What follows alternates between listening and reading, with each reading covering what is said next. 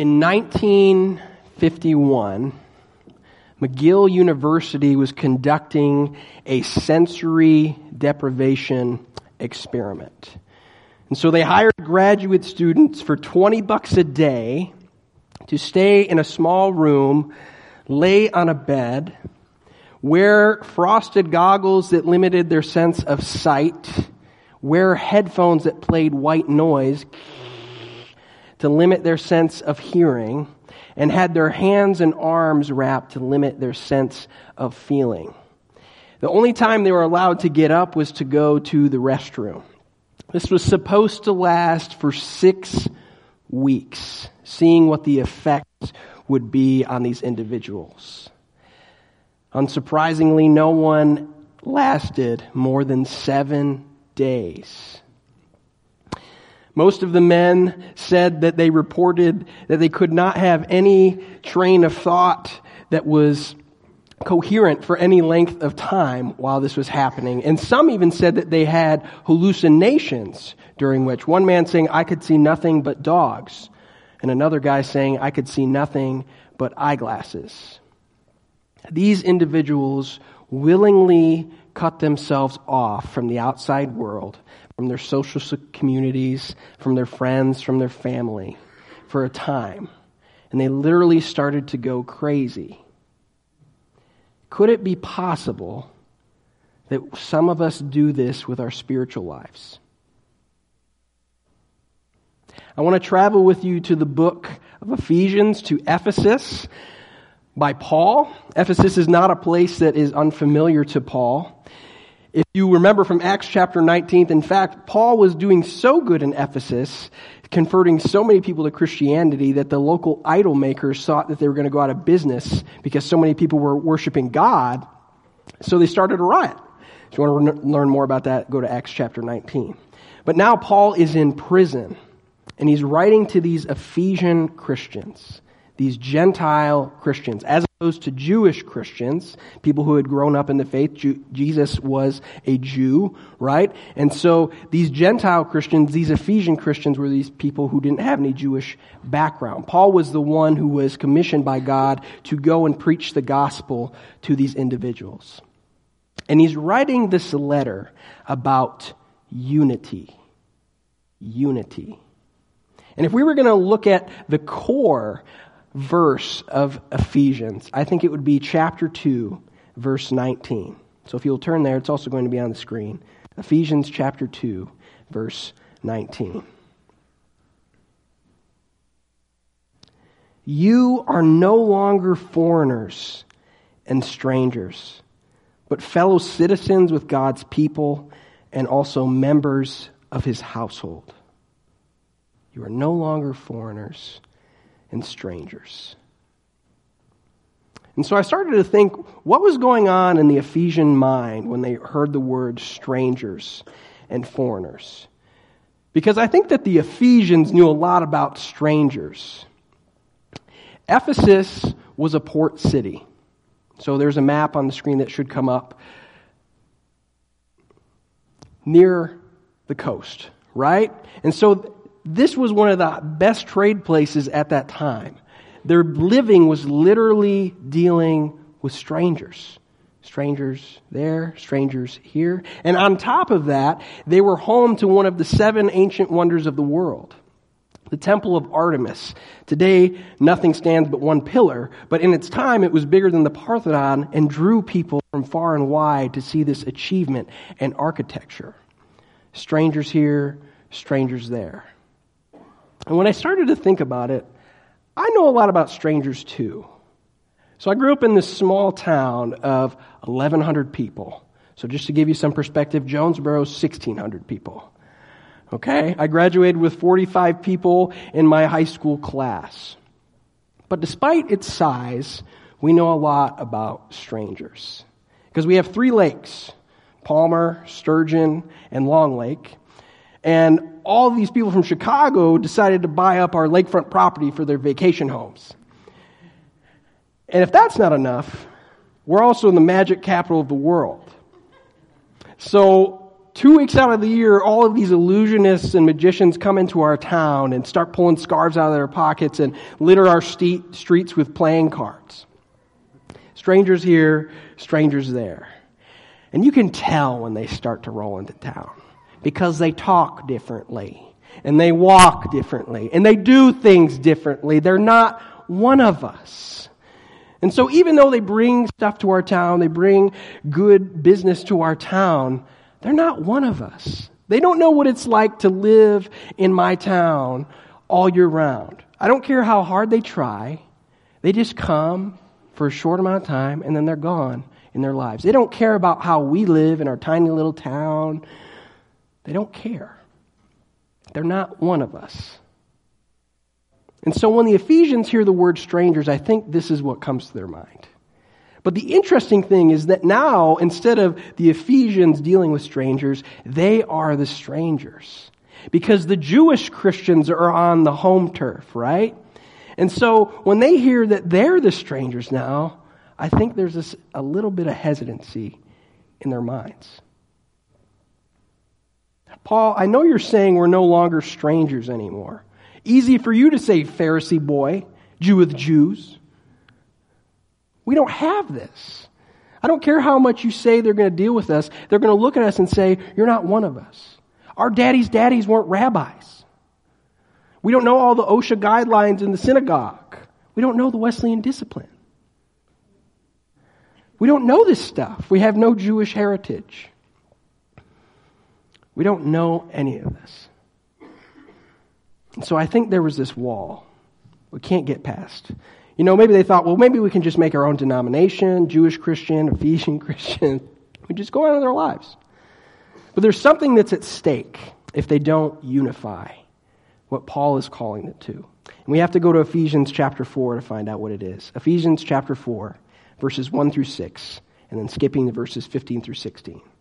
Ephesians chapter 4, verses 1 through 6, and then skipping to verses 15 through 16. As a prisoner for the Lord, then, I urge you to live a life worthy of the calling you have received. Be completely humble and gentle. Be patient, bearing with one another in love. Make every effort to keep the unity of the Spirit through the bond of peace.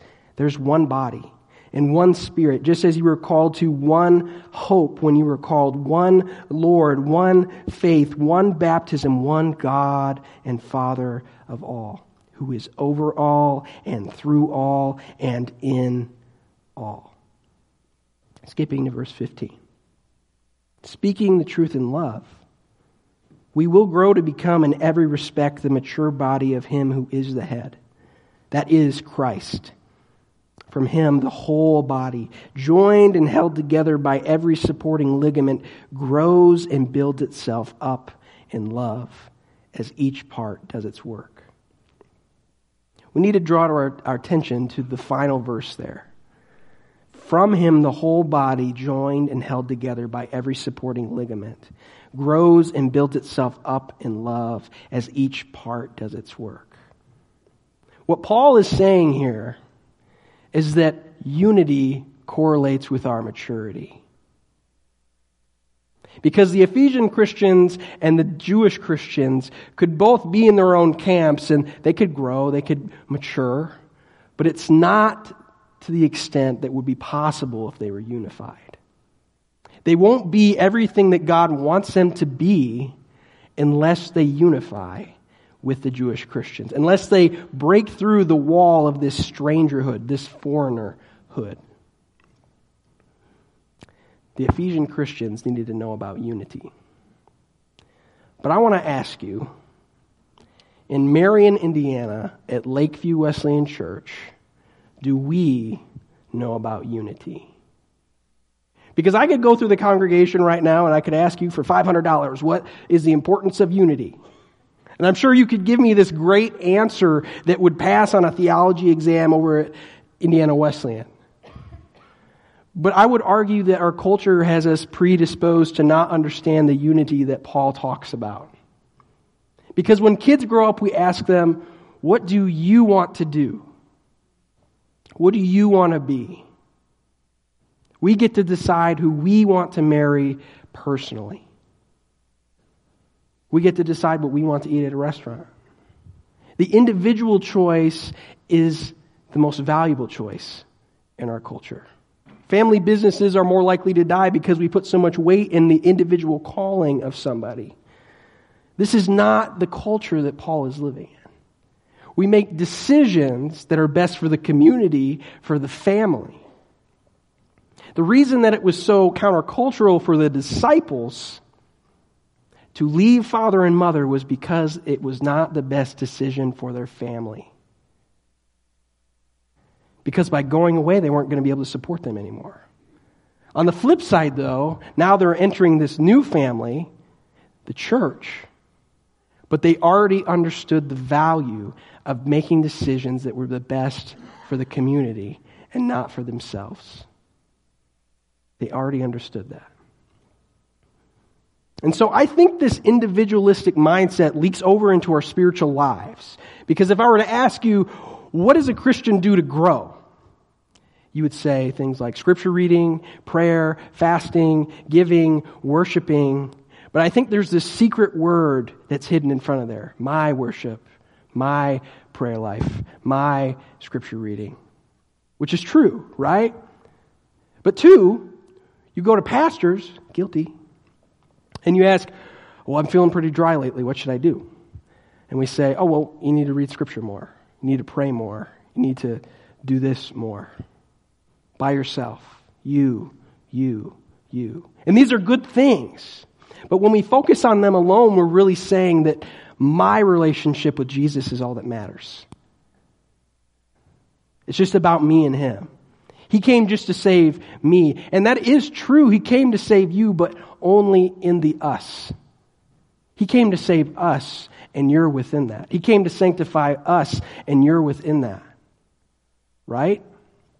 And yet we're distracted. And we focus so much on these personal disciplines, which we need to do, but we forget about the value of doing things together spiritually in community. Whenever I think about this, I go back to the garden. And God creates Adam, and he's the only person there. It's just him and God. There's no one to distract him. He has unlimited access to God. And then God says, It's not good for man to be alone. Why? He had God.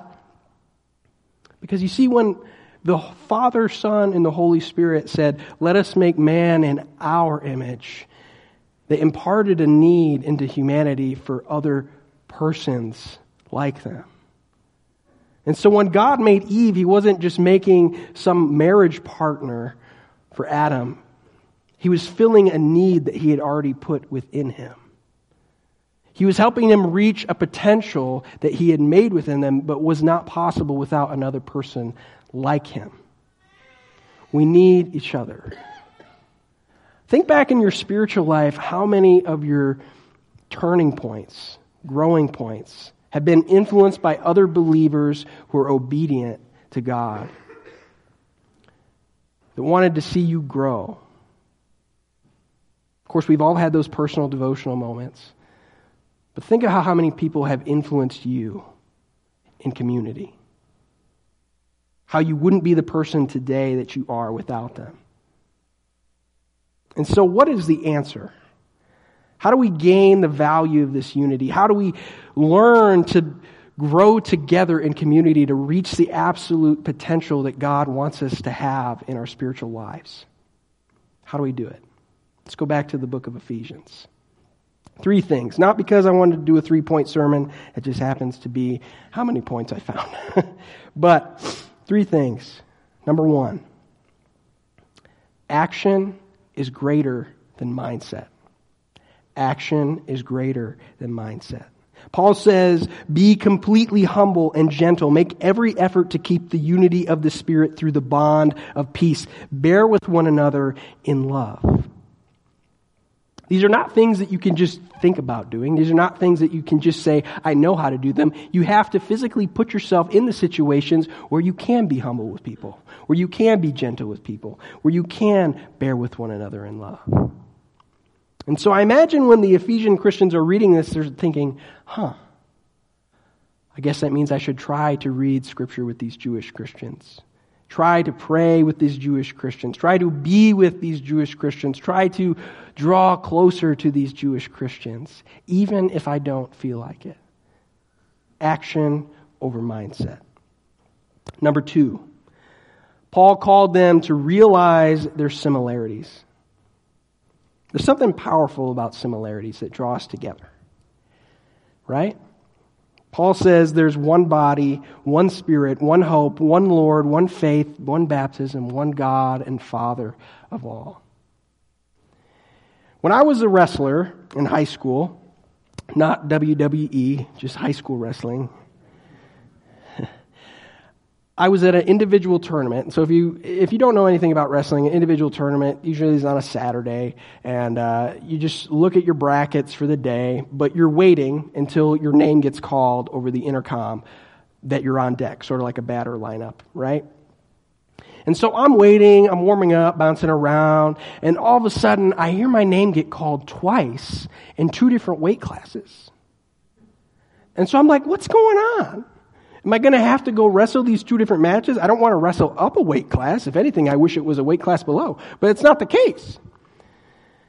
And it turned out that there was another Jared Webb at the tournament. He just had an extra R in his name. So it sounded the same over the intercom. And I remember meeting him. We're still Facebook friends to this day. And we just hit it off. It's like, hey man, it's like we were friends from grade school because we were so focused on the fact that we had the same name, our similarities, right? So maybe for you, it's been you're sitting in an airport and you found out that someone else is from a similar area that you are. Maybe you're at a football game and you're cheering for the away team and you find someone else who's cheering for the away team. Maybe you find someone with the same weird hobby as you, you know, making toenail sculptures. I don't know. Whatever it is. But there's something about focusing on our similarities that draws us together more than when we focus on our differences. And Paul's saying, look, guys, it doesn't matter your heritage. I don't care how long you've been in the faith, if your family followed after God or not. The same God cares about both of you. The same God has made a way for the both of you. And you both have the same one carrying your burdens. So focus on that and don't focus on your differences. We're in the same faith. So, realize the similarities. Third, realize our need for one another. And so I'm reiterating something that was said earlier, but Paul says from the whole from him the whole body joined and held together by every supporting ligament grows and builds itself up in love as each part does its work. As each part does its work. The Gentile Christians cannot hope to become everything that they want to be without the Jewish Christians and vice versa. They have giftings and knowledge that would improve the other party. We can never hope to be all that we can be unless we are most fully unified. And so, what does that mean for us? How does that translate for us? Let's go through these again. Action over mindset. In your spiritual life in the past couple years, how much have you focused on being in community and seeking after the Lord together? So forget about the personal disciplines at this point because I'm trying to show how the community disciplines matter worshiping, Bible study, being in a small group, praying with other believers. What's the blind spot?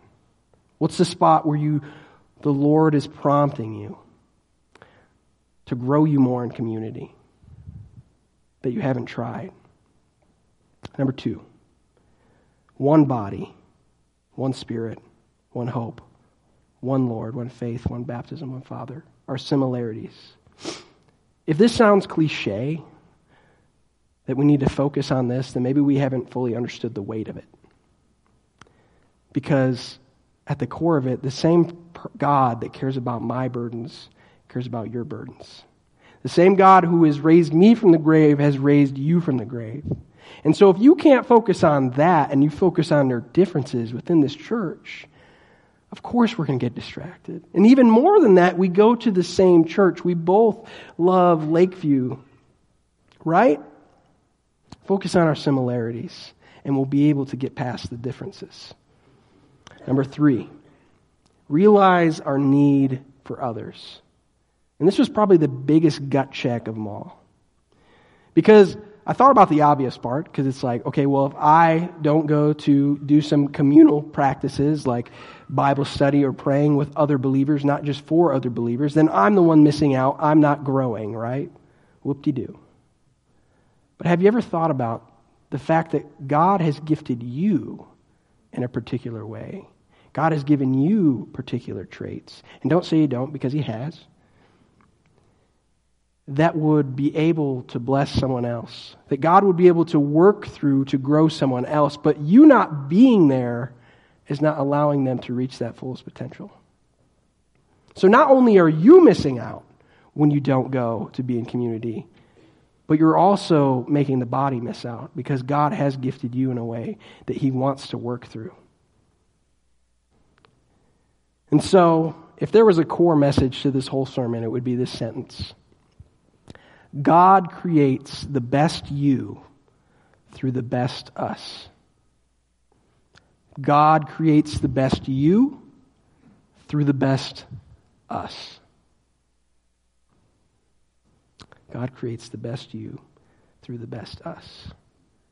And so maybe you walked in today thinking that you were going to hear a New Year's Day sermon, right? The classical one, how are you going to change your life this year, all this stuff. You'd be right and wrong. And so maybe some people didn't come because of that. They're missing out, right?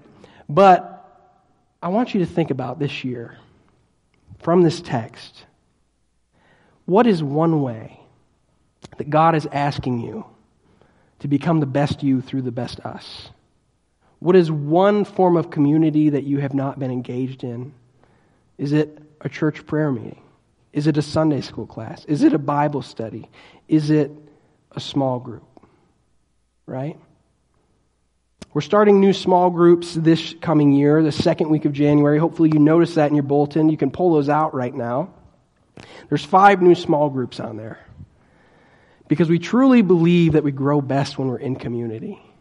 And so, if you're not in one, I want to challenge you today to explore with the Spirit.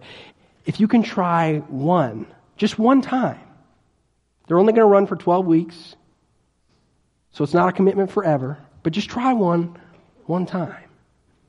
Because God creates the best you through the best us.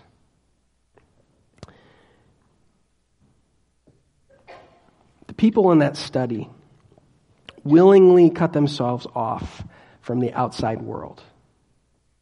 And they started to go crazy because they weren't in community the way that they had been made to be, right?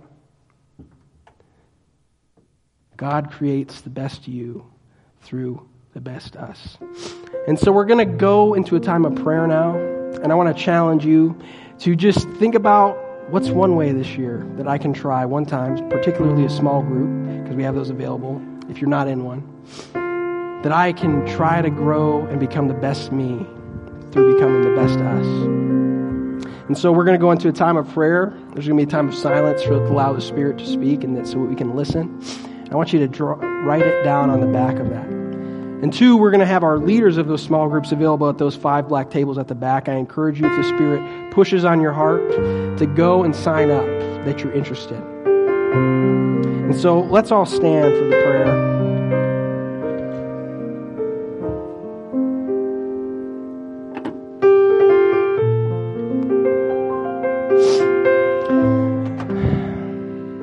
Lord, we thank you for the community that you surround us with in our lives. We thank you for all the people you've placed in our lives with different gifts, with different talents who have been used by you to form us into people we wouldn't be without them. We ask in this coming year that you would show us how we can be more unified. And we ask in this moment that you would speak to us how specifically each one of us can do better and try one thing to become more unified in the body of Christ at Lakeview Wesleyan Church.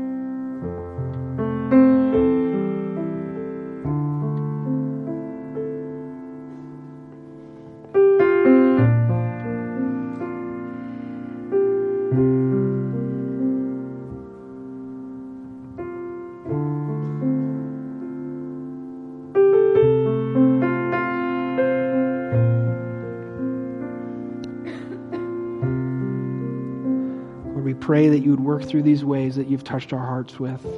That would be challenged, that would be pushed, and that we would be more fully formed into the likeness of your Son. In your holy and precious name, Father, Son, and Holy Spirit, the eternal community, we pray. Amen. Leave this place knowing that He has made a way for the community to create the best you from the best us. You're sent out.